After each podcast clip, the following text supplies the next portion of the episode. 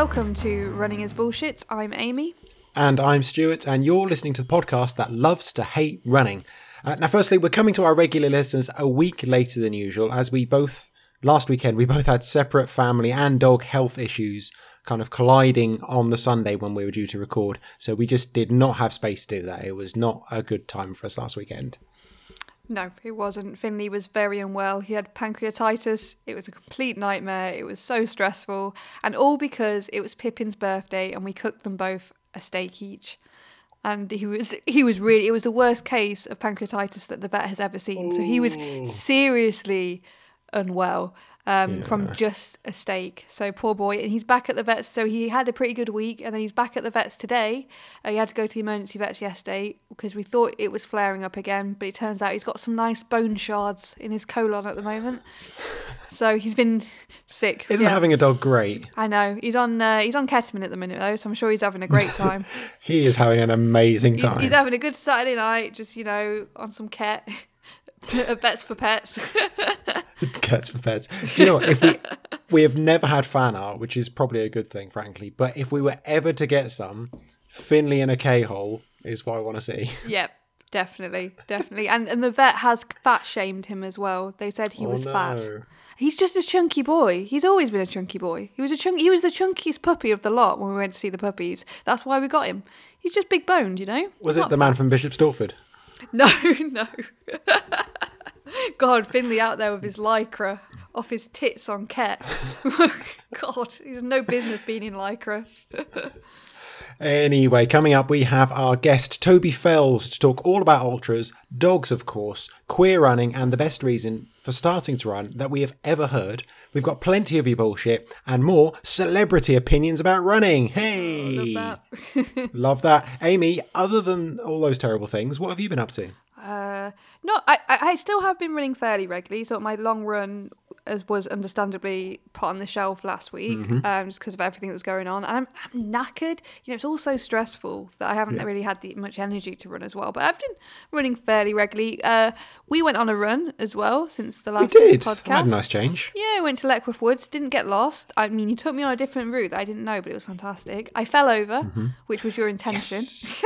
it kind of was because I've fallen over in that exact spot. Mm. Um, it's just an easy place when you're walking down a hill and I did exactly the same as you. Just put my heel down and it just went. It doesn't look like anything, but it's incredibly slippery. And I got it on the GoPro and I was very pleased. Yeah, I think there must be like a hidden banana peel under some leaves or something down there. So but yeah, we took uh, Pippin and William with us, and they loved it. The only thing was that Pippin would not come back on her lead at the end, as she had. She's a little shit at the moment, and she just will not come back on her lead. Um, luckily, most of the time when I'm running with her, she's on a lead, just because she can't be trusted not to chase people and bikes and, and whatever. Um, but because we were in the woods and there's not like to be bikes around, I had her off the lead. But she, thing is, she's good as gold when we're out running. She comes back, she checks in, she knows when it's time to go back on the lead, and she just oh, yeah. she'll get close to you and then just run off. So yeah, and just then the decided more, to have something else to do. Yeah, and the more annoyed I get, the more she thinks it's a game, and the more she runs off. So I'm like, Pippin, get back here now, you little shit, and that's just making things a lot worse. Oh yeah. I think I've got most of that on GoPro as well. Perhaps I should like get that clip out with Yakety Sax on her running around. Definitely, yeah. It, she infuriates me. so yeah, that that's it really. Uh, trail run, not much else in terms of running just because of everything, real life getting in the way. Boo. Yeah, how about you? How's your last three weeks been? Oh, three weeks now, yeah, of course. Um, well, I did my five mile time trial, like I said last week. I did it in 38 minutes 38, which is fine. Mm-hmm. That's as quick as I kind of wanted to do it. It was basically my target. But I did that thing of uh, what you're really never supposed to do, which is changed my target pace about two minutes before I started. Oh, right. I planned it all, and I thought like five minute kilometer pace for 8k is that sounds a nice round number, which I know again I always talk about don't do round numbers. Um, but on my way down, I thought, huh, this pace seems kind of easy. I'll go a bit quicker. Actually, it, it turned out fine. I did about 450 pace, and I was bang on that all the way around. Pretty much, I like to run nice and evenly as much as possible, and that was very very hard. Though I thought about it, like 38 and a half minutes I ran. My five mile PB is actually about a minute and a half quicker. The best five miles I've run is actually about another minute quicker than that because that was part of a 10k. And then I thought, oh, I was like, yeah, okay, so perhaps I'll run it in about 36 minutes. But there was two other runners uh, who did this time trial from my club who I kind of benchmark myself against a little bit. They're kind of people I think I should be as fast as. Mm. They both ran it in 34 minutes. So that upset me deeply. Mm, I bet. Just when you think there's people you think, right, these are the people I kind of should be competing with, it absolutely battered me. Mm. So that was very upsetting. I mean, I had something way more upsetting than that happen. I went out for a six mile training run, and when I uploaded it to Strava, it said 5.99 miles. So what? People know. I post it on my Instagram, and people know that's not right. Like you don't. Convert it to kilometers and it'll be entirely different. And then it doesn't matter. It's, it's frustrating because on the because so it uploads to the Garmin app first, then Garmin like talks to the Strava app. But on the Garmin app, it was saying it was six miles exactly, and then on Strava, it was saying five point nine nine. How how does that make sense? Infuriating. So. So yeah, there's no way to change that now. There's no point going out and doing a 0.01. You know, it, it's there now. Just call it 9.64 kilometers. Mm-hmm. No, Then it doesn't matter. no, infuriating. No, that's much worse. Okay, fine. So to catch up on our last episode, Twitter user Athroas Adui says, I love how much dog talk there is on running his BS these days. It's kind of what we do. The first 10 minutes of the show is basically about dogs. Yeah, yeah. I, I think it slowly is becoming the dog cast rather than the running podcast. Yeah, and you are going to love our guest because there's lots of dog talk. As you would have seen when you downloaded the podcast, Toby's three dogs right on the front there. Hmm. Gabriel Naya says, Awesome episode. Was listening when I encountered a crazed cockapoo off the lead jumping up and down through my legs while basically navigating sheet ice. Owner did nothing and said, Oh, looks like my dog would love to run with you. Ah! The cockapoos, man. Oh my god. Well, you know, I, I feel bad because when I, the first couple of times I took Pippin out running, I thought I'll have her off the lead, she'll be fine, and she did run after a few runners, which is why she is always on the lead in those sorts of situations now. But I get it; it can be really annoying, especially when you're sort of concentrating and in your stride, and then a dog's like jumping up at you. Any other situation, I'd be like, yeah, I'd love that, but not when I'm running. I don't want to And not on ice, no. No, no, not ideal. but cockapoos Uh, are crazy. I think think people forget what they've been bred with a cocker spaniel, which are bloody Yeah. crazy in themselves. Yeah, uh, Alec Lodge came back to us um, responding to the weirdest things being found on a run. For him, he said the weirdest thing he found was an exploded Monopoly set. During a race, and the course went one side of a hedge with a road on the other side. I'm guessing the game had been thrown from a car, maybe in a fit of rage, or had fallen from a bin lorry. It had been obliterated by a big hedge cutter. There were bits of box, board, property cards, money, and plastic houses everywhere. Quite a surreal sight. That is an unusual one. Mm, I don't think A I've ever shredded up Monopoly board. Yeah, I've seen a, there's a safe at the moment down the Ely Trail that has been broken into, and is the contents are scattered around, which is quite interesting. Uh, which I think is a crime scene. But I think that probably is, yeah. yeah, I haven't reported it to the police, but I probably should. Um, but yeah, that that's that is quite surreal. I wonder if somebody was so angry that they left their house, drove down a road, and then just chucked it into a hedge. And tore it to pieces. Yeah. Um, well, Max Carnage has found a toilet. Sarah Loftus found a 20 foot concrete triceratops, and Ian Thompson some old PC cases. Those first two, we're going to need a bit more context. And Max Carnage, what do you mean by a toilet? Do you mean like a Uh, there, there was a portaloo, like photo, and no, Oh. it's just a toilet on the street. Oh, okay, fair enough. I mean, that's risky because you know what people are like. Yeah, yeah. It's like when you go to a bathroom showroom and they have to put a little note up saying, "Please don't use the toilet." And Sarah Loftus found a 20 foot concrete triceratops. I imagine she wasn't the first to find that. I don't think that's like a. That didn't just appear one day. No, was it in a child's playground or something? Was there, was there some context behind that? also, last week we were very happy to help out our friends at the Moti Running Club in Cardiff as we recorded a short piece of audio for their virtual speed session hosted by listener Danny Corder. The runners uh, connected with him on Zoom as he talked them through the session, played some banging tunes as always, and then added in our audio as a bit of demotivation, just in case they were getting a bit too happy there. Uh, We thought this was a great idea for getting your runners involved. Yeah, it's a, a nice thing to do that uh, Moti uh, does in Cardiff. Um, yeah, everyone connects on Zoom, and then someone shouts at them, tells them what the session is, and plays in some tunes in between. That's that's a nice idea. That, and if anyone else wants to do something similar, as anyone is doing something similar with their club, let us know, and we will gladly uh, contribute a little bit of audio. Yep. I say gladly. I mean, as long as it's no more than about a minute or something. yeah, yeah, exactly. And anything that requires too much effort, we won't bother with and just pretend we hadn't seen your email. Unless you pay us. Yeah, oh yeah, yeah. Which case, We're also available for very bad weddings and bar mitzvahs. Can you imagine how desperate you need to be? Uh, it's time for our guest, and this interview does feature a lot of dog whining. So we just thought we should mention this before, so you don't get paranoid you're being followed by a needy dog on your run.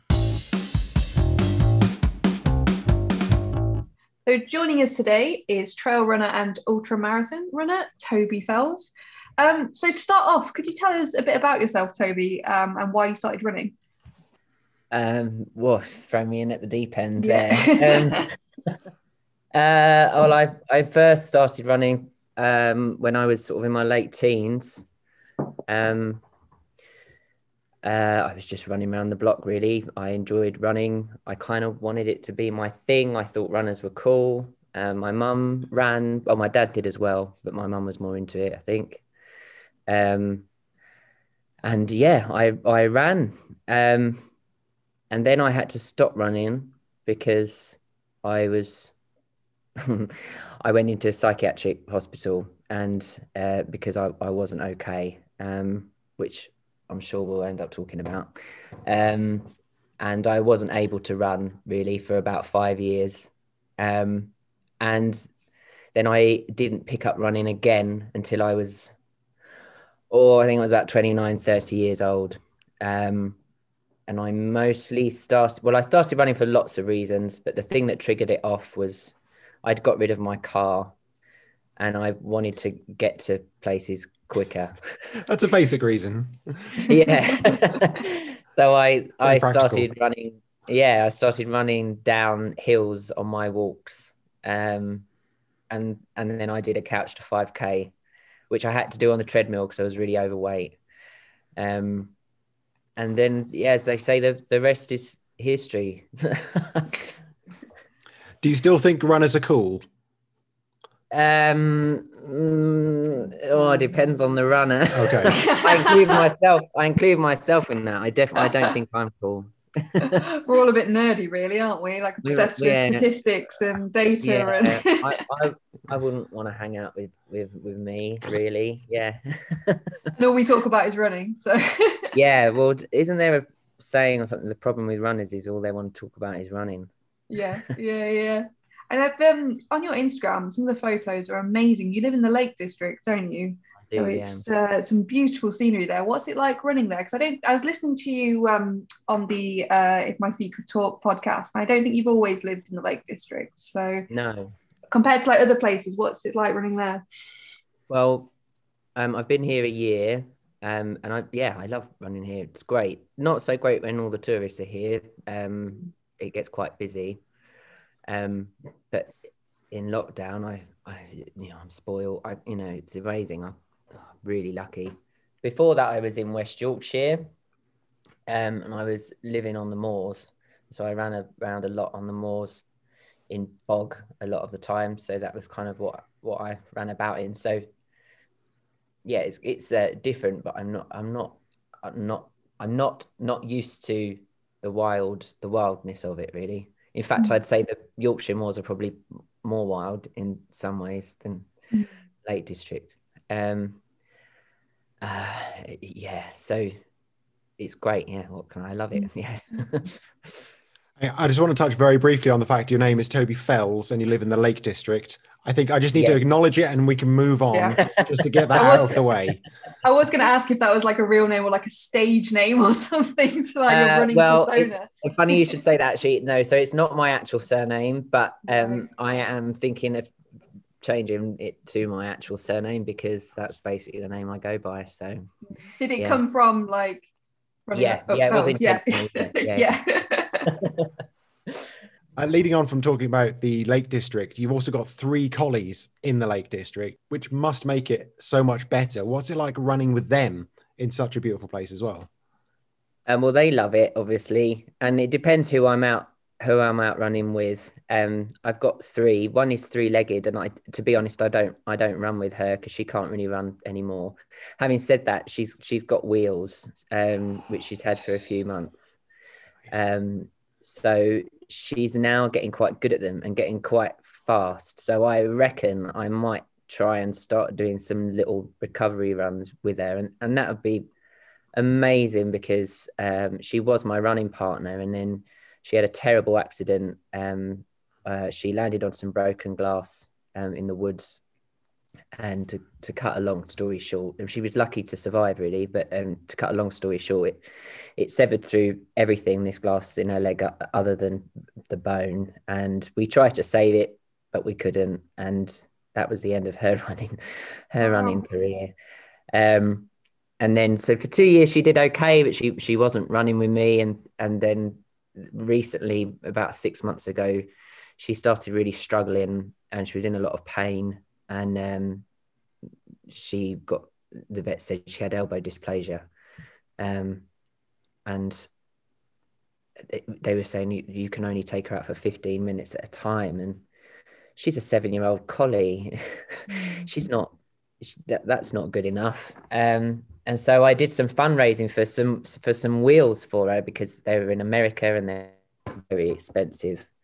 And with hours, the money had been raised for her, and and uh, and here we are, and she's got wheels. So um, it'll be great if I can run with her. That will be the first time, pretty much, I've run with her since since the accident, and that would be amazing.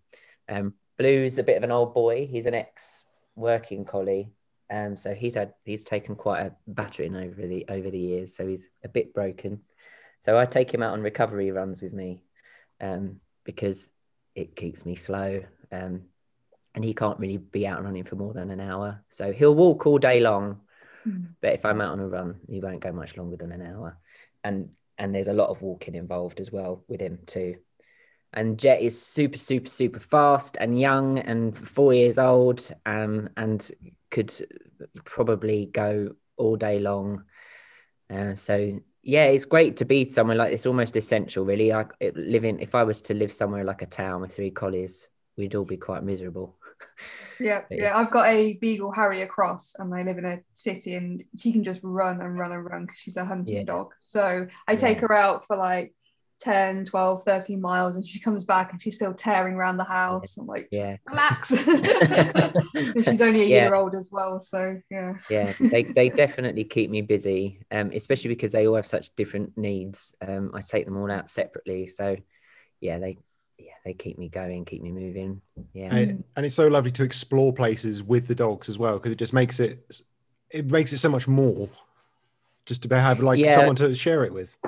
Well, the only reason really, I think, when I moved up to Yorkshire, I, I, and I got and I got my, um, I got a mostly because, uh, I when I first moved up there, I lodged with a family who had a who had a collie, and I was walking walking that collie obviously daily, and it was obviously really helping, and I enjoyed being out. But going out without a dog felt weird and a bit pointless and strange. So I ended up getting Maya. So yeah, you could say if I didn't have dogs, maybe I wouldn't wouldn't be running now, possibly. Yeah. I saw um, you recently did a 47 mile solo ultra as well. Speaking yeah. of uh, going out running, and I saw that it was on tarmac, and you describe it as uh, a series of mind numbing loops. So, yeah. why did you do that? That's a good question. Um, well, so last year, the pandemic had just every every kind of running goal I had. Um, it, the pandemic was just knocking everything. Um, I was going to be doing the Cheviot Goat at the end of last year. That got cancelled, um, and then I was going to do, and I was upset. I was upset about that. Um, but you know, I, I just thought, thought to myself, you know, you can't do anything about it. Just set new goals, deal with it. And I did, and I thought, right, I'll do an Abraham's Tea round. Went to Abraham's Tea round and I'll maybe give the Bob Graham uh, Winter Bob Graham round a bash, which I most certainly probably would fail, but I'd give it a go. Um, and then the pandemic, the lockdown hit again, and I've got no had no dog care, so I couldn't do either of those. uh, and I was just starting to. It was just a complete lack of. I hadn't really done anything to kind of gauge my progress or how I was doing, or and I was just starting to lose confidence, and I needed to do something almost to prove to myself that I could still run. um, and I couldn't do anything that was really long in one loop because I couldn't leave the dogs for hours and hours, like all day. So I thought, well, if I do loops from the house, I'll be able to take them out for wee breaks and stuff in between loops. And um, two seconds, Blue, come here. It's all right. We've got uh, Amy's dog in the background as well. We always do. She, she's basically a co-host at this point. Yeah, He's trying yeah. to play with her. I've put Maya in the crate because Maya and Blue are best mates and they play quite loudly. And so I've put Maya in the crate and Blue is trying to play with her through the bars of the crate. I just leave Um, all the whining in now because I might as well. it's too hard to edit it all out anyway. Yeah.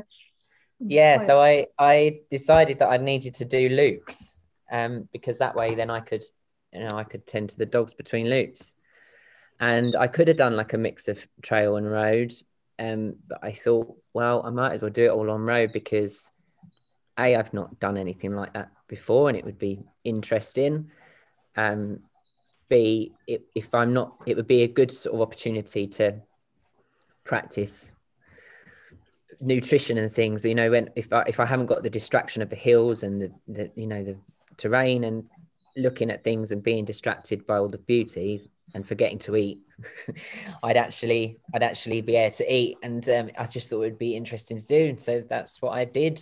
Um, i won't be repeating it in a hurry. It was really fucking boring. Yeah. It must have been Yeah. hard on the legs and stuff being on tarmac for that long as well. I thought I thought it would be, but no, it wasn't. Um, yeah, I I do do quite a bit of training on tarmac anyway. There's you know there's quite a few sessions I do that go better on tarmac anyway. So it's not like I never ever ever run on tarmac. Mm. Um, it did give me blisters though, yeah, which I wouldn't. I don't think I would have got if I was if I was on trails. Yeah, I got a big blister at mile like fucking thirteen. What the hell? You could have Yeah. run um, like 30 miles and said, right, I've done an ultra, but you did 47. Yeah, yeah. I mean, that, that's not even a nice round number. 30 miles just a small ultra though isn't it Ultra enough. ultra enough yeah no I, i'd had in my mind that i was going to do i didn't have any particular goal in mind i, I thought i'd probably do around 50 um, if i do more that would be great. If i do less it's not the end of the world. And i was going to stop. I was so when i was at mile 38 the blister on the bottom of my big toe popped and um, it was really painful. And i thought oh, i'm just I, I can't you know this is too much. So i thought i'll just do a little two mile loop to 40 miles. And then and then the next thing i know i i just kept turning further away from the house and i ended up doing 11 miles and yeah it was 47 and i got back home and i thought shall i shall i go out for another three miles and make it 50 and like sort of asked myself well you know why was i doing it in the first place? And it was really to boost my confidence. I thought well i can either drag myself round for another three miles or I can stop now. I'm quite happy. I've achieved what I wanted to achieve, so I might as well stop. What the hell's three miles? Really, in the scheme of things. Plus, I was just bored. I was so bored. yeah, just didn't want to do another loop. Yeah, Mm. yeah. How have you been finding lockdown then? Is it been quieter in the Lake District because of it? Is it been nicer running? Much, much quieter. Yeah, I much prefer it. And yeah, I, I say to people, it, it must be a once in a lifetime opportunity that I've got. Mm. I don't I don't think there's probably ever going to be another time where the Lake District is going to be so quiet and I'm going to be able to have the fells to myself as much as I do. Um, so I'm really I'm really lucky and I'm yeah I thank my lucky stars. I, I moved I moved up here right as the pandemic hit. Yeah. I mean, obviously the pandemic is bad, but you know, death and dying aside, it's been quite good for me. Yeah, I think there has been positives. It, Yeah. it sounds quite gruesome, but in terms of life being a bit slower and more relaxed, and people being able to work from home and all those sorts of things have been some people an improvement. You know. yeah i mean i i i find i find it much better now that everyone's being forced to go slower. I, I go I move quite slowly generally in life and I don't like busy and I don't like people running about the speed of light. And so it you know, it suits me. I feel like everyone's going at the same speed as me, which mm. is quite nice.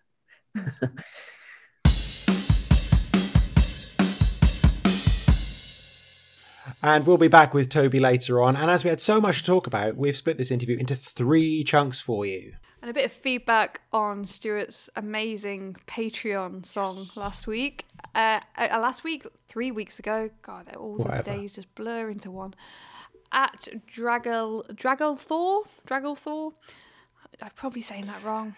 He's only tweeted us for the last ten weeks or something. Don't worry about yeah, it. Yeah, we should be on first name terms with him. So drag, let us know.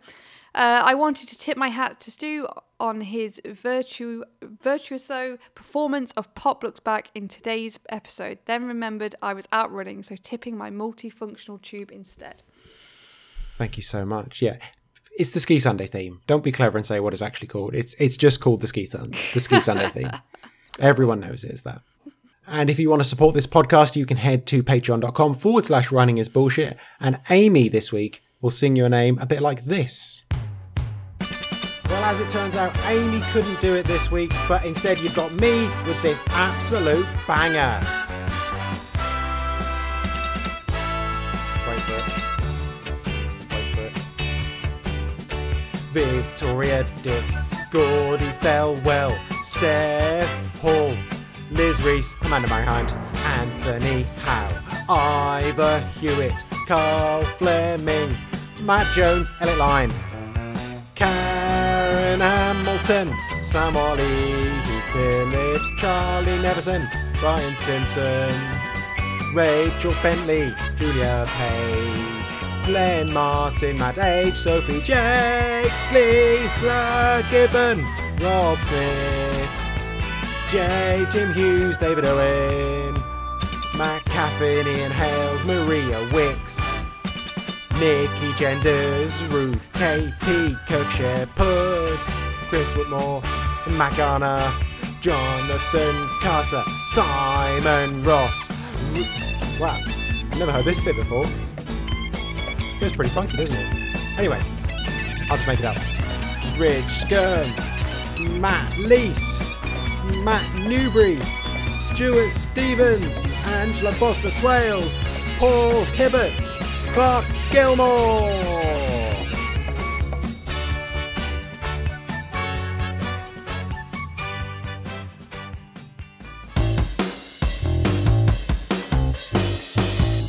Um, I wanted to go back to a minute. You you touched on um, sort of your battle you've had with mental health issues, and I I was listening to that on If My Feet Could Talk, and I found that um, it resonated with me because myself I've sort of ongoing mental health issues like depression, anxiety, which never truly go away. They just sort of resurface at various parts of your life with conditions yeah. like that.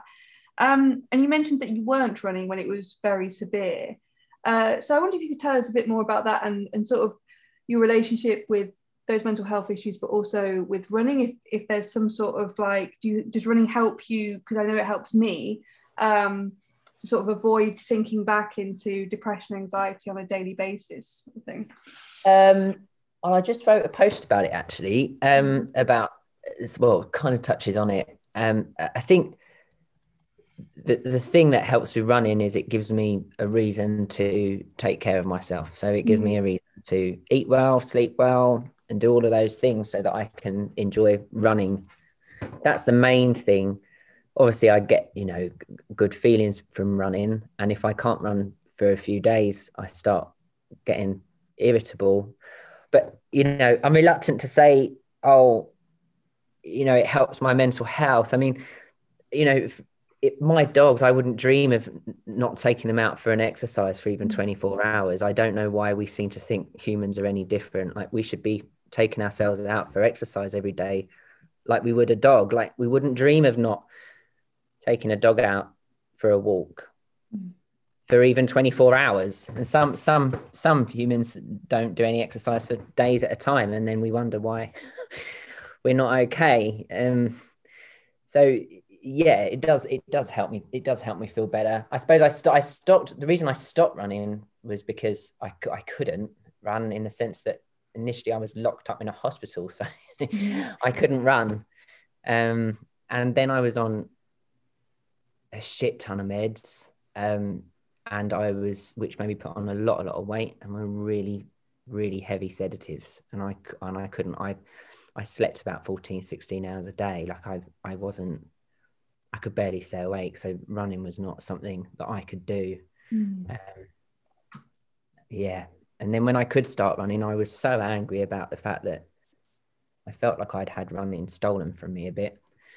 And I was so angry about it. It was just a bit too painful to try and start running again, even when I could. So it took mm. me quite a few years, you know, then to then take it up again. Mm. But yeah, it, it, does. I I enjoy it, and you know, if you enjoy something, it's, it's a good it's good for you, isn't it? Yeah. yeah, I, I think it's always that thing of it, people always say exercise for mental health, and I think you're totally right in that as humans we should be out exercising. But I suppose with some mental health issues, when you're really, really depressed or whatever your mental health issue might be, you may not be able to run. Mm-hmm. Like physically, you may not be able to, or mentally to find the motivation. So it's it can yeah. be um, yeah. I think have I think um, having dogs helps with that. Mm. Yeah, I, I think certainly when I first got Maya, before that I had a cat, and. Uh, you know you don't have to take a cat out for exercise and so i could just spend all day in bed mm. with a cat mm. um can't do that with a dog uh, so it, it was sort of like it doesn't really matter how mental i got i had to take the dog out so mm. so there's there's that and i think it's it's not just running i think it's just getting outside as mm. well just getting outside helps it just uh, you know, especially living somewhere like this, it just gives gives me a lot of perspective when I go out. If I'm ever stressed about something, I go out. It gives me a lot of perspective, and um, that's invaluable, really. Yeah. So now, I guess, as a bit of an extension of that, uh, uh to your running, um, you've started up Queer Runnings, which is your new kind of virtual run club and coaching service. Yes, I've just started that up. Um, and I'm I hope I hope it'll be a really good thing that'll um, really I really hope that it can facilitate queer people to get out and start exercising and and uh, I think I think um, well from my experience I think a lot of non-binary and trans people can probably relate that when your gender doesn't match up with your body it can be difficult to have any kind of good relationship with it. And I really, I really believe that running is one of the ways, not the only way. I don't want to get evangelical about it, but obviously running is what I know about. So that's, you know, that's, that's why I'm sort of into running. Um, I think running can really help, help make that relationship with one's body much better. Uh, I think most people, I hear it all the time. Um, from people that uh, running helps shift people's focus from what their body looks like to what their body can do. And that's a powerful thing. Yeah there's that important um, distinction you have to make there of like running won't fix your problems but it will make them easier or make the processing of them easier. It'll as you said it'll change your focus. It won't fix it but it'll help definitely. Yeah i think i think if anyone sort of yeah it's difficult it's difficult with running because it is great obviously i think so. It's difficult not to get evangelical about it. It's difficult not to be like oh you know if you start running like it's all going to be okay. And obviously that's not that's not the case. But um it could be any sport. It doesn't have to be running but i do think you know moving your body and and queer people um have lots and lots of barriers to to entering mm. into any sport at all. Um, and I would like to be just some someone that you know changes that a little bit, has a little bit of an impact on that at, at least. Yeah. Mm. Yeah, because we talk a fair bit on the podcast about um, the issues facing particular groups of runners. A lot about uh, women at the moment because there's been a lot of articles around uh, women facing sexism while they're running and so on. Um, yeah. So, are there any issues you think particularly affect transgender runners? Because we've often spoken about transgender issues within the sport in terms of top level athletes and inclusion, yeah. um, but I'm mm. thinking more about everyday runners, uh, transgender, yeah. non-binary, non-gender conforming, and so on.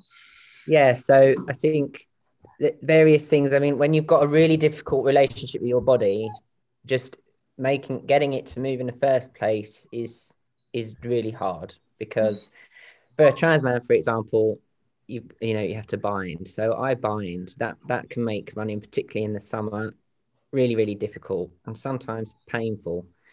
So there's so there's things like that. There's things like joining running clubs. You just don't know whether you're going to join a running club and you're going to be met with acceptance. As a trans guy, I sort of be like, oh, you know, um, shall I tell them? Because I can slip under the radar, really, you know, a lot of the time, you know, and, and then there's this sort of like, oh, shall I tell them? Do I keep it quiet? If I do keep it quiet, should I mention it at any point? And, you know, and then I think if you're a trans woman, maybe it, it might be less easy in some cases to fly under the radar. And so it's even more risky. Um, to, to go to a running club. You just don't know what you're walking into. Um, so there's there's that level of acceptance as well.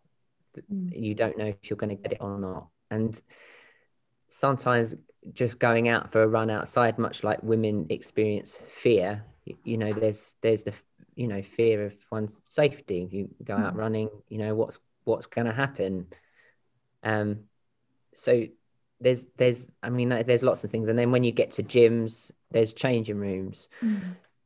Are they safe? Are there is there any spaces for non-binary people? Um, is it safe to, to, to use the, the changing rooms of the gender you um that you, you are? there's just so many things and it just becomes so it can become so difficult and then a queer person might just turn around and go do you know what it's actually it's too complicated so i'm just i'm not gonna i'm not gonna bother mm. um so yeah, there's there's a lot of issues. Oi. Sorry. So you're hoping that um, uh, queer runnings might also offer a place for discussion of these things and supporting each other? Because I think sometimes just so. having somewhere to talk about it and say, you know, I yeah. had this really crap yeah. experience, and other people yeah. say, yeah, I've had that experience too. It was crap, you know. Definitely, yeah. Um, I mean, in, in terms of coaching uh, trans people like there'll be a few little quirks but you know that not loads of differences. That the main thing is i want it to be somewhere that people can openly talk about particular issues things like binding uh, tucking all of that kind of stuff. Thing just just things that come with being a queer runner and not having to worry about whether people are going to judge you sharing of ideas um, I, and I really want, and, and and I really want it to be something that increases visibility of queer people in running as well. So I, I sort of have this this vision of you know queer runners showing up to races, you know, uh, doused in rainbow, and mm. and you know being really visible and encouraging other queer people to run um, and experience the benefits of it that's kind of that's kind of the Hollywood movie version of what I want to happen. Mm. Yeah. Mm. well, scattered across the UK, there are a handful of LGBT specific running clubs, um, yeah. but the vast majority, I, I would like to think, the vast majority of other running clubs would want to be LGBT friendly. Yes. But may not know how. Do you have any advice for how they can go about that? Or how they can be more friendly and more inclusive and accepting? Uh, it would be really good. I th- I think to very blatantly state somewhere, whether that's on social media or websites or you know an event, uh, we accept you know all people and state those people just go we accept everyone you know state lgbt people people of color actually state them. Because i might read oh we're accepting of all people and then i in my head i sort of think really? I've heard that before you know? Um that's probably the that's probably the one of the best things you can probably probably do. Be respectful of pronouns. Don't you know be generally be respectful. Don't be asking questions you shouldn't bloody well be asking um, and things like that you know? Yeah. So yeah it's that is kind of the most simple thing as well is it? Just to say you are inclusive and friendly and put something on your website, on your social media every now and then just to remind people and have it there. Really, really yeah, easy. if you have if you have any kind of I don't know, um, and if you have any forms or anything like that that, that members fill in, have have non-binary options on there when it comes to gender. Give give non-binary and queer people space to be able to to declare who, who they are and be who they are. Um, yeah, it's still quite simple, really. You, it, it's it's it's a wonder why people aren't I think people that. panic a little bit Mm. because Yeah, they know it's yeah. like it's a big issue and they know they have to get it right and it's very personal and so they just kind of do nothing because it's Yeah, yeah. safer because they think well Yeah. we're probably not going to get many so if we just don't do Yeah. anything we just yeah as you Yeah. said we're inclusive to everyone it kind of yeah it dodges Yeah, it a little la- bit It's lame. It's a cop out. Yeah, Yeah. yeah, Mm. Yeah. Mm, I think it's about also talking to LGBT plus queer members and saying what they need from the club rather than Yeah. just assuming that you know the, bu- Definitely, the best way to go about it, you know? yeah. I really hope that um, I can do something with queer runnings that ki- eh, um, that has some kind of um, guidance for clubs and coaches, and also um, some kind of queer running stamp of approval on races. You know, Mm. race, race and get race directors to sort of maybe try and make com- a commitment to be more inclusive of non-binary and, and trans trans people um, and you know it would be really helpful certainly i've always thought well, wouldn't it be great if there was a list somewhere of races that i knew had you know a non-binary bathroom or changing facilities or something you know mm-hmm. something like that you know rather than having to think am i going to have to deal with this when i mm-hmm. get there? And, and things like that. And i just think it just all all it all it takes really is just to, to very clearly state what you know facilities that are available. Mm-hmm. And i really like the point that toby made there about you wouldn't take your dog out for 24 hours but people don't think about that for themselves people don't think they need to be outside Mm, yeah, exactly. I mean, it's so good for your mental health, for your physical health, everything, just to go out, even if you just go out and do a mile.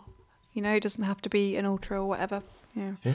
Got to get done. Um, on to your messages. Don't forget to contact us with your bullshit because we feed on your misery. Uh, you can find Running is BS on Facebook and Twitter or head to runningisbs.com. At Cardiff underscore Dave says, really great new episode. Thanks at Running is BS. Speedy runners labeling stuff as an easy run reminded me of a, a park run when somebody fast running into the finish a second time with a slower friend just has to tell you that they've already finished when you clap them. Yeah, that's true. It's like, I've, I've already finished. I've already finished. I'm not this slow. It's fine. Perhaps you can be generous and say they don't want to receive praise a second time. Or it could just be that, like, I'm not actually this slow. I've actually already finished and I've just done my second lap. So, mm, I was actually first, you know. yeah. Well, that's why actually, okay, perhaps that's why I do it because they get there first. They don't get any applause. They don't get any recognition because no one else sees it apart from the few volunteers at the end. Oh, bless them. Poor things. Uh, Pete underscore Tomlin says some BS for you. Race organisers not offering a refund for a cancelled race and saying you can just do it virtually. Ugh. Yeah, there's a lot of that going on. I bet, I bet. I wonder what the. Well, I suppose it depends what's in their terms and conditions in regards to the legality of that. Because some races, it's actually in their terms and conditions that they can just turn around and say "fuck off" if you ask for a refund. Oh yeah, yeah. Anytime they can just cancel the race and, and not give money back. And when they would say like you can do it virtually, I'm like, yeah, but that's if you're not getting anything for it, that's It's not the same. I personally wouldn't bother with a virtual race. The London Marathon one was cool uh, because there was loads of people out doing it at the same time. I think the sheer numbers of that made it great because we saw loads of people out doing it in Cardiff. So that was good fun because it and it's like going to happen. It is going to happen again this year, and it will be nice to go out and support people and see people doing that. Mm. But it's you know what? It's still twenty eight pounds, and I think Yeah. That's a lot for a mm-hmm. virtual race, which isn't a race yeah. of any type. It's just going out for a run. Yeah, but you do. I think a lot of virtual races as well. It's that thing of oh, just do it any time between these dates. And the and the London Marathon was nice. I think it had that twelve hour sort of time in which you had to complete it. Wasn't Yeah, there? and people So, had bibs yeah. on and things. Yeah, it was that critical does make a mass that made it uh, enjoyable and fun. Whereas if you're just out running on your own with a with a bib on and stuff, I don't really see the point because you could just do it on your own for free, couldn't you? You know? Yeah. There we go. Rach Bentley says, perfect running conditions, although a bit chilly, crazy week, and needed to process my thoughts, and running helps me do that. Also, thank you, Running is BS, for making me laugh out loud. Hashtag feeling better. I think yeah, this is a good way if you are feeling low. I'm not sure which way it goes. Either we make you feel better by pointing out how bad it is for everyone else, or we just depress you more by making you realise how bad what you're doing is. It's a fine line we walk on. You never know whether you're going to come back from that run feeling worse or better. I mean, people always say, go out for a run, you'll never come back feeling worse. It'll always feel more positive. Not if you That's not true. Who says that? That's what they say. You'll always feel better after a run. I mean, like mentally better. I mean, that's not always true. If you have a really shit run, sometimes you come back feeling very pissed off and I mean, you remember our guest Ella Dove who went for a run, came back without a leg. well, yeah, exactly. I bet she wasn't feeling like, you you know, you never regret a run. That's what they say. I bet she regretted that run. I, I know plenty of people that have regretted many runs. yeah. I mean, it could be losing a leg. It could be coming back with only one sock because you've had shit in the woods. Oh, yes. Emma underscore C underscore 38 says, I told you a few weeks ago that following multiple breaks, sprains, tears, bloody awful plantar fasciitis, and professional advice, I had bought a bike. I've seen since, I'm now on week three of the couch to 5k. I'm determined to get back to marathon distance. Hey, just be I careful, mean, that's Emma. good. Just be careful. Be so careful. Oh, Emma. I mean- there's somebody at our club who will remain nameless for their uh, integrity, who is always very, very, very injured. And I don't. I, some people, even though they do all the right stuff, they go to the physiotherapy, they do all the cross training, but they're always bloody injured. I think some people just have just terrible luck with running injuries. Yeah. I feel like you're one of those people, Emma. So just be careful. Yeah, I mean, buying a bike is bad, but multiple breaks, sprains, tears, and plantar fasciitis. ugh. That's not normal. just be a coach, buy yourself a whistle, yeah. Get your club to pay for a coaching course, and just like abuse people instead. Or stop running and tell everyone you meet how awful running is and how it, you know, Yeah. it's really bad for your health and be really bitter about it.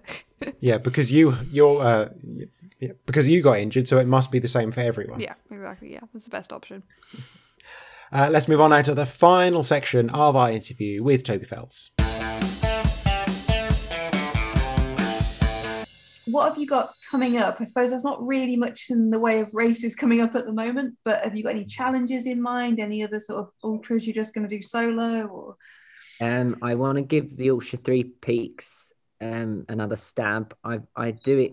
I've done it like uh three or four times, I think. And uh, last year, I think it was autumn last year, I tried to do it in sub five because I've they've done it the quickest. My PB on it is five hours eighteen minutes, and I really wanted to get a sub five, and I was on track for a sub five time, and then I came across a diversion um, at the Ingleborough, the last the last peak, and No.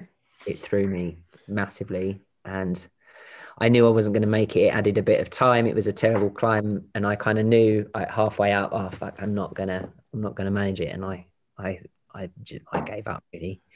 What's the Um, distance elevation on that? Uh, it's about 24 miles. I have no idea what the elevation is. A lot, I, don't assume. know. Relatively, I don't think it's loads and loads. I mean, in my, I mean, I would describe it as having quite a lot of very runnable bits in But between. I guess perhaps it's all very high rather than coming right down if it's in Yorkshire, maybe. Yeah, I mean, you know, the climbs are pretty decent, but th- yeah, in between them, I would say it's all pretty, it's all pretty runnable. That's Mm. that's why I like it. Um, yeah, it's all quite runnable, and I think it's a, I really like it because it gives me a really good idea of where I'm at with my training. Um, so yeah, I'd really, I'd really like to get sub five hour on that. So the minute I can um, get over to the Dales in my caravan, um, when lockdown's over, that's what I'll do, and then I'll give that a bash. Um, other than that, um, not a lot. I mean, the the the Cheviot Goat was uh, has been from last year has been deferred to the end of this year. I might not be in the mood to do that by the end of the year, um, so I might not do it. But we'll see. We'll see how it goes. But yeah, I, I yeah, I'd like to do that because I, I fucked up that the last time I did it catastrophically. Um, and uh, yeah, so I've got beef. I've got beef with that. Having said that, I that the kind of running I do now, I'm kind of interested in things that aren't really running through bog anymore. So I do like running through bog, and it's good fun, and I love the Cheviots.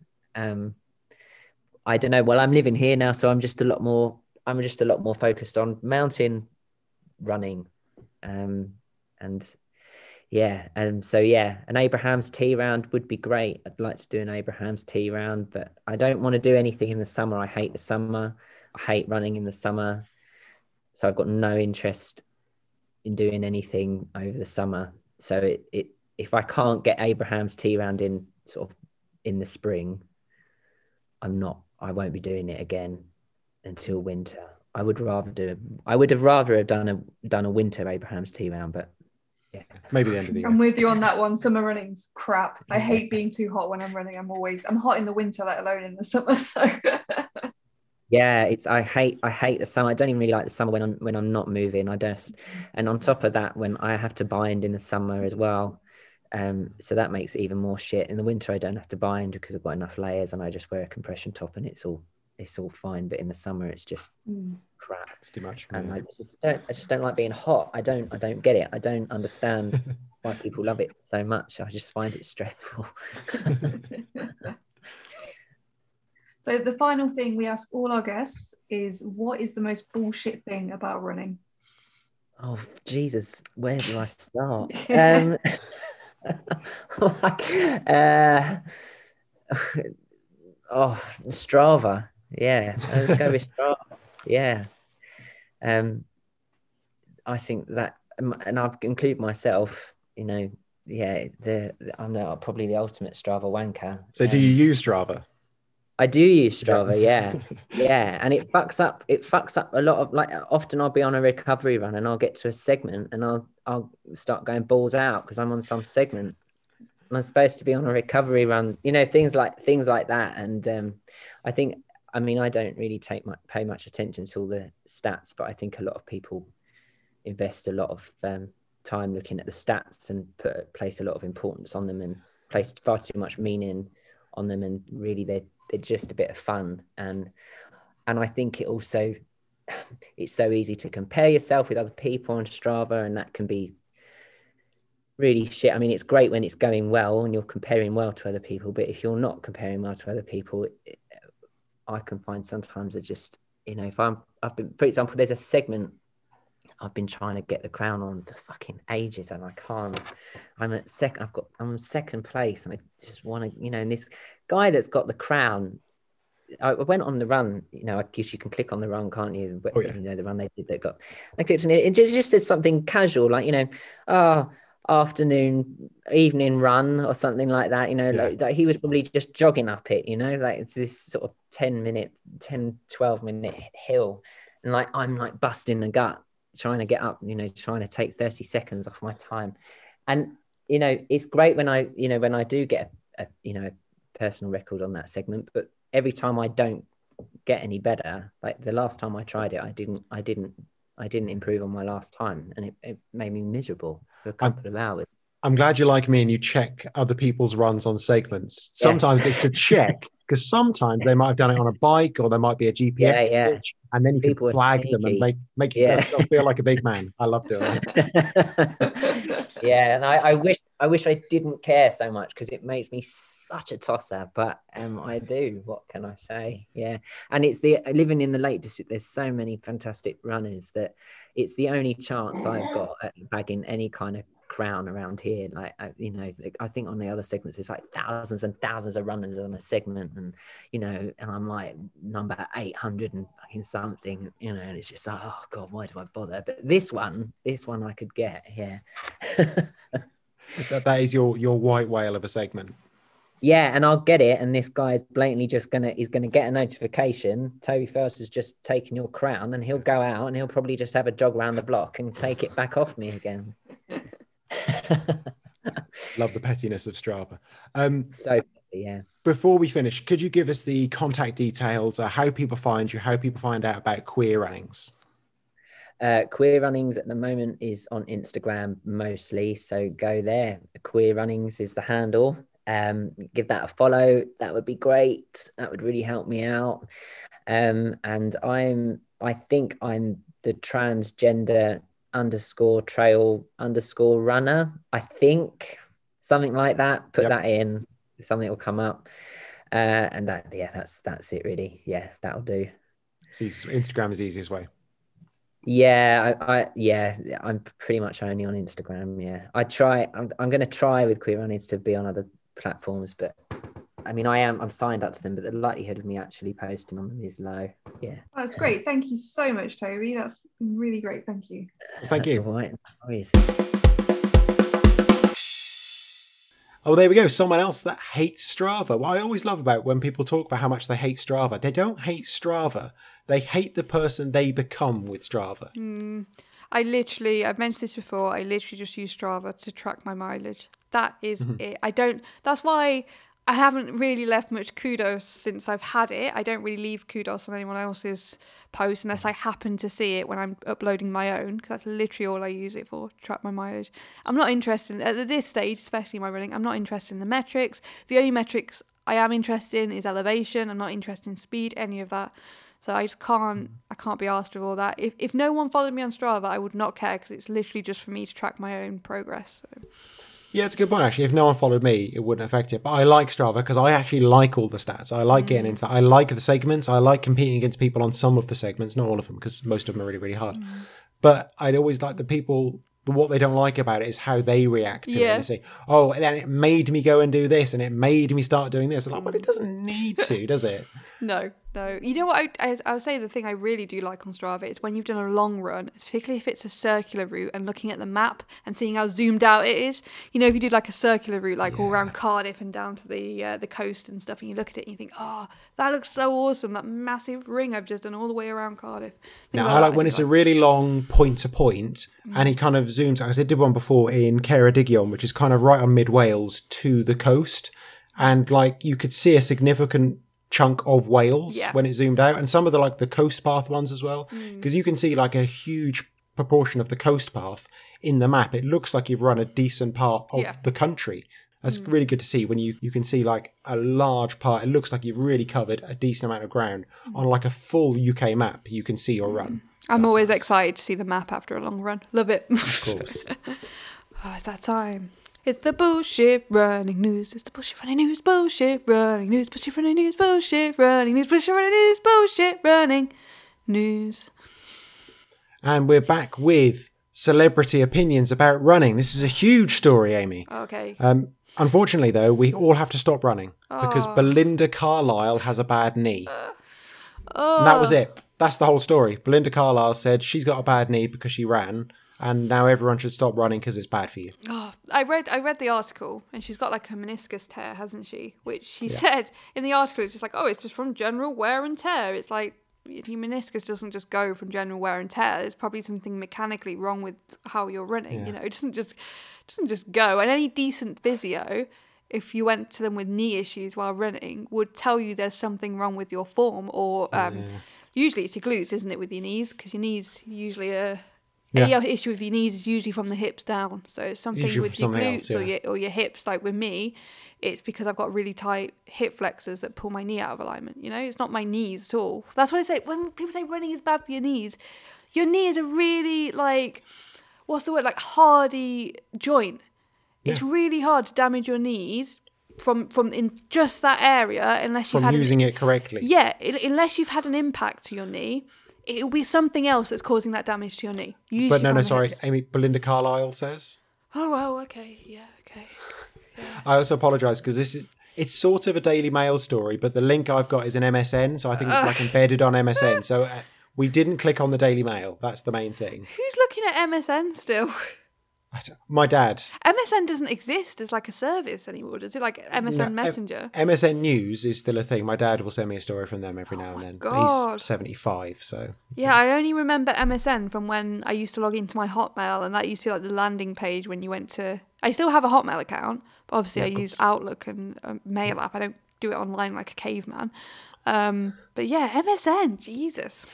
I loved MSN Messenger back in the day. It was good. Oh, I wish I could still find my old chat logs from MSN. You know, like when I was No, in high school. I do, I do. That's probably talking so much shit. I remember I had a massive argument with a friend over whether an emoji was a kettle or a, like a teacup. So Yeah, yeah, yeah, That's worth it. yeah. no. My my favorite thing to do on MSN Messenger was um, if you had like 20 people online, invite them all into the same chat and tell them to invite everyone else on their list into the same chat. And because the way MSN Messenger worked, with all those people in the same chat, it would eventually just crash their computers. Because it used up so much processing, it would just crash their computers. It was hilarious. I was an elite hacker and I managed to get people's passwords. I'm going to reveal a secret now of how to get people's passwords. Like I used to say, and this is bearing in mind we're all like 14 years old, 13 years old, so it's not that difficult. But um, and this is all before all the scares around cybersecurity. I used to go on the chat and say to my friends, I used to say, "Oh, have you noticed that when you type your password in, it just shows up as stars?" And they, they used to type it in and they say it didn't work. And I was like, no, no, it worked for me. And I just get into all their stuff. People still do that on Facebook. I've seen that. Oh, really? Used. Yeah. Yeah. Yeah, I've legitimately. I used to get into people's MySpaces and all sorts and change all their pictures and all that sort of thing. Legend. I was an elite hacker. Well done. Anyway, uh, talking about Belinda Carlisle, we just got into MSN hacking. Um, at VBL1986 said, but does she know what that's worth? I feel free when I'm running, and after all these years, I'm in too deep. It's funny though, because I have visions of you running in the summer rain. I, I'll assume all of these are Belinda Carlisle song references. The only I don't one- really know because yeah. I only know Belinda Carlisle as a name. I don't really know anything about her. She sang "Heaven Is a Place on Earth," didn't she? Ooh, Probably. baby, did you? That's, just the- I don't. That's just a song that exists. I it know. doesn't belong to anyone. I had no idea she sang that. I, like you, I I'd, I recognised the name. I had to click on the article and realise who she was. to be honest, Yeah. so oh yeah. So thanks, thanks for that pun list, but we don't care. Following on from our last episode of the abuse of female athletes um, that we're getting at the moment when they train on the streets and parks instead of tracks during COVID. So, Runners World has reported that the CEO of UK Athletics, Joanna Coates, said she will adopt a zero tolerance approach to dealing with harassment of female coaches within the sport. This is in response to a report by Leeds Beckett University that concludes that there are significant cultural and systematic issues to be urgently addressed in athletics. It's funny this because like obviously we know this, but there are like there are significant cultural and systematic issues across most areas of life in the UK when it comes to yeah. equality. Everything Yeah. has those issues. There's like a really well, a significant cultural and systematic issue that is embedded within society itself, not just running, you know? It's Yeah. not just about running. But I guess you need that research to be able to back yourself up when they look into it and try and solve it and get funding. Oh, absolutely. they have to have the backing for it. Yeah. Yeah, absolutely. I think this is definitely, of course, it's definitely worthwhile. You can't turn around and say, well, I'm going to address society as a whole. It's got to start somewhere. Um, But I think this is just like, there's naysayers who will say, well, men experience this too, and all that, we discussed last time. But the, this is not, what I'm saying is, this is not just confined to athletics. Women experience this across all, well, pretty much all aspects of life in some, some shape or form. So, but I'm glad she's, uh, she's speaking out about it and this research is being done. Yeah, um, well, the report said, amongst other things, in the past decade, British international teams for Olympic athletics programs have had 207 male coaches, but no female coaches. That's crazy. 207 men, no women in a decade. And just 8% of the top 100 UK athletes in 2019 were coached by a woman. Now, presumably, I think athletics in Britain is fairly equal. You know, we've got some incredibly successful women. Hmm. Oh, I don't know if it possibly even more so than the men. I'm not sure, but they must be around 50% of Yeah. the top 100. And And 8% of them are coached by a woman. And when we have like the biggest athletic event, which is the Olympics, that's when most of the population are engaging with athletics. Like I seem to think that the Olympics is great because men and women tend to be given the same amount of exposure because like you said it's Yeah. fairly equal in terms of or maybe like you say women slightly above men in terms of uh, winning medals and so on. So it's just astounding that coach it, this isn't reflected in who in coaches and so on. It's, it's just insane I Yeah, um, and I like what um, Joanna Coates said about this. Actually, she said, "I also believe this isn't about needing more programs that encourage women to be coaches, because this isn't just about increasing numbers." Which I think is a really key one, because Yep. the the usual response to something like this to say, "Well, we'll do a big marketing campaign to say, hey, women, why don't you be a coach? It's really great." They they've done that. They've done that for years and years and years, but they now need to address that when women are coaches, that they don't get this abuse from other male coaches or from athletes or the you know the top down patronization that they might get it's Mm. I'm yeah, just- it's yeah. about the culture change not just numbers Definitely. I'll get on my high horse here because I and well, my high horse if that's the right term. Um, in my sort of day job things I do, something I'm doing at the moment is looking at diversity within within another industry. Diversity, quote unquote. And I think the issue with things like diversity and inclusion, it's asking people who have been marginalized to fit into certain spaces that have excluded them. Whereas actually what we need to do is change those spaces so they're inherently inclusive rather than saying, right, you need to change to be able to fit into this. You need to adhere to these norms to be able to fit into this, uh, whatever sort of industry or sector or whatever you want to fit into. And it's about, well, like she said, a syst- there needs to be systematic change or else nothing's going to happen. Like these sorts of programs that just tick boxes are just ticking boxes. It's not making any sustainable change. You know, it's just numbers on a spreadsheet. They can say, "Oh yeah, there was a 10% increase in the amount of female coaches," but what does that actually tell you? How long how long will those female coaches stay in the industry? All those yeah exactly they say okay we've trained up 50 coaches this year that's amazing but in five years time are any of them still coaching Exactly. Yeah. and if they're not why not and it's hard because that is a huge thing to to, to change that is a huge thing but we have to start somewhere and we have to start thinking about it like that i think sometimes that's the issue as well people think well it's you know it's overwhelming how much needs to change but if we just sit on our asses then it's not actually going to change. You do it little by little chip away at things like bloody cross country and all that. You just got to chip away at these things. We've also had some cutting journalism from a very reliable source. You know, I think this might win some sort of journalist awards. You know, it's on par with sort of, inve- you know, the Trump dossier being released and things like that. It's uh, WikiLeaks sort of level of um, of importance and social and cultural importance. So this is, of course, from Runner's World, um, and they say that running in the cold is easier than running in the heat. That it's hard to run in the heat. And how did they prove such a revelation Yeah, so they uh, they tested five men, which is a great sample size. You know, you can always generalize terms when you only test five people. You you know because there's there's not many variables. All men are the same, as we know. and I've, well, i'm just looking now there was five male recreational runners in their mid-30s so basically Okay. the same person five times Yeah, the same person five times, probably down to the haircut and everything. Um, so they can be generalized for the whole population uh, Mm-hmm. in the world, and they found it difficult running in the heat. You know, it's difficult. gosh Yeah, I, I, I didn't know that. I mean, I mean, I'm, who would have thought yeah, I'm gonna when I'm running in the heat now, I'm gonna probably find it substantially harder now. I've been told that, and it's funny because I always wondered why do athletes go to hot countries and do heat training? You know, I thought they were going. Be, I thought they were going because it was easier, not harder. Well now we know thank now you so we much know. Thanks, runners. Well, this is really revolutionary. So don't go out wearing like hundred layers when it's hundred, you know, Fahrenheit Fahrenheit outside because it's harder to run. Just so you know. My favourite story, I love this story. Every time something like this comes around, every four years, athletes going to the Tokyo Olympics will be encouraged not to high five or hug each other and to limit their contact as much as possible. But organisers will hand out 150,000 free condoms. I love these stories about the Olympics. Once people finish their events, they get busy. That was the big thing about the London Olympics as well. It, it every time there's there's stories from all of them like 150,000 condoms that's 14 each and if you're saying that's just men that's something like 25 each Wow, that's I mean good for them you've got to say you've spent 2 years training incredibly focused you've done your event you're a super fit young active person you're surrounded by all these other people who finished that what if your event was last can you imagine mm. everyone else in your team is just fucking away every night in their apartment and you're having a sad posh one. and you're just like, I've got my diving final on Sunday. I got to stay focused. By the time you finish, everyone else is going to be knackered.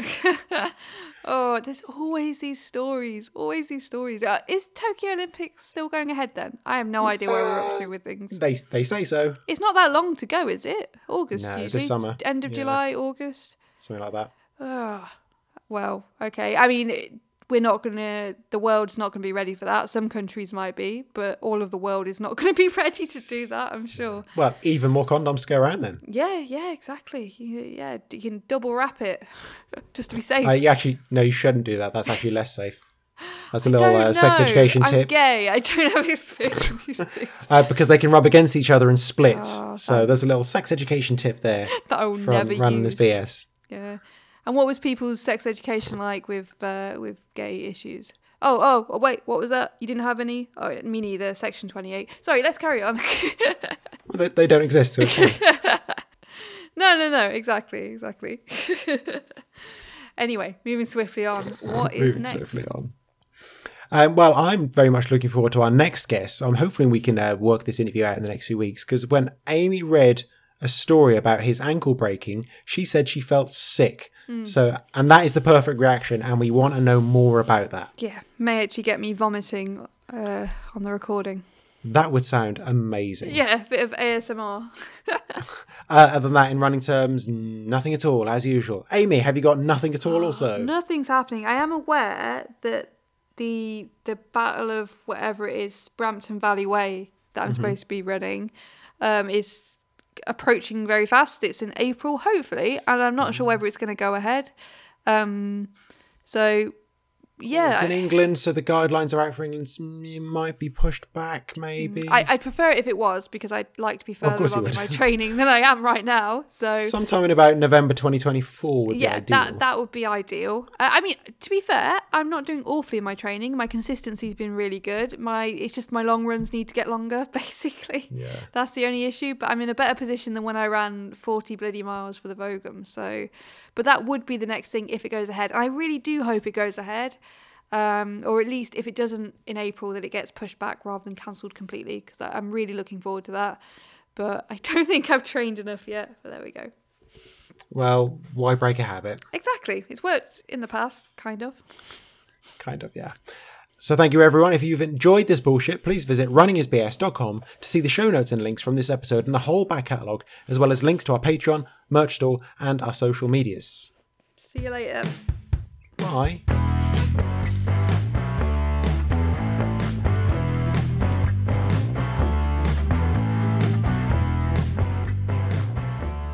And you're having a sad posh wank.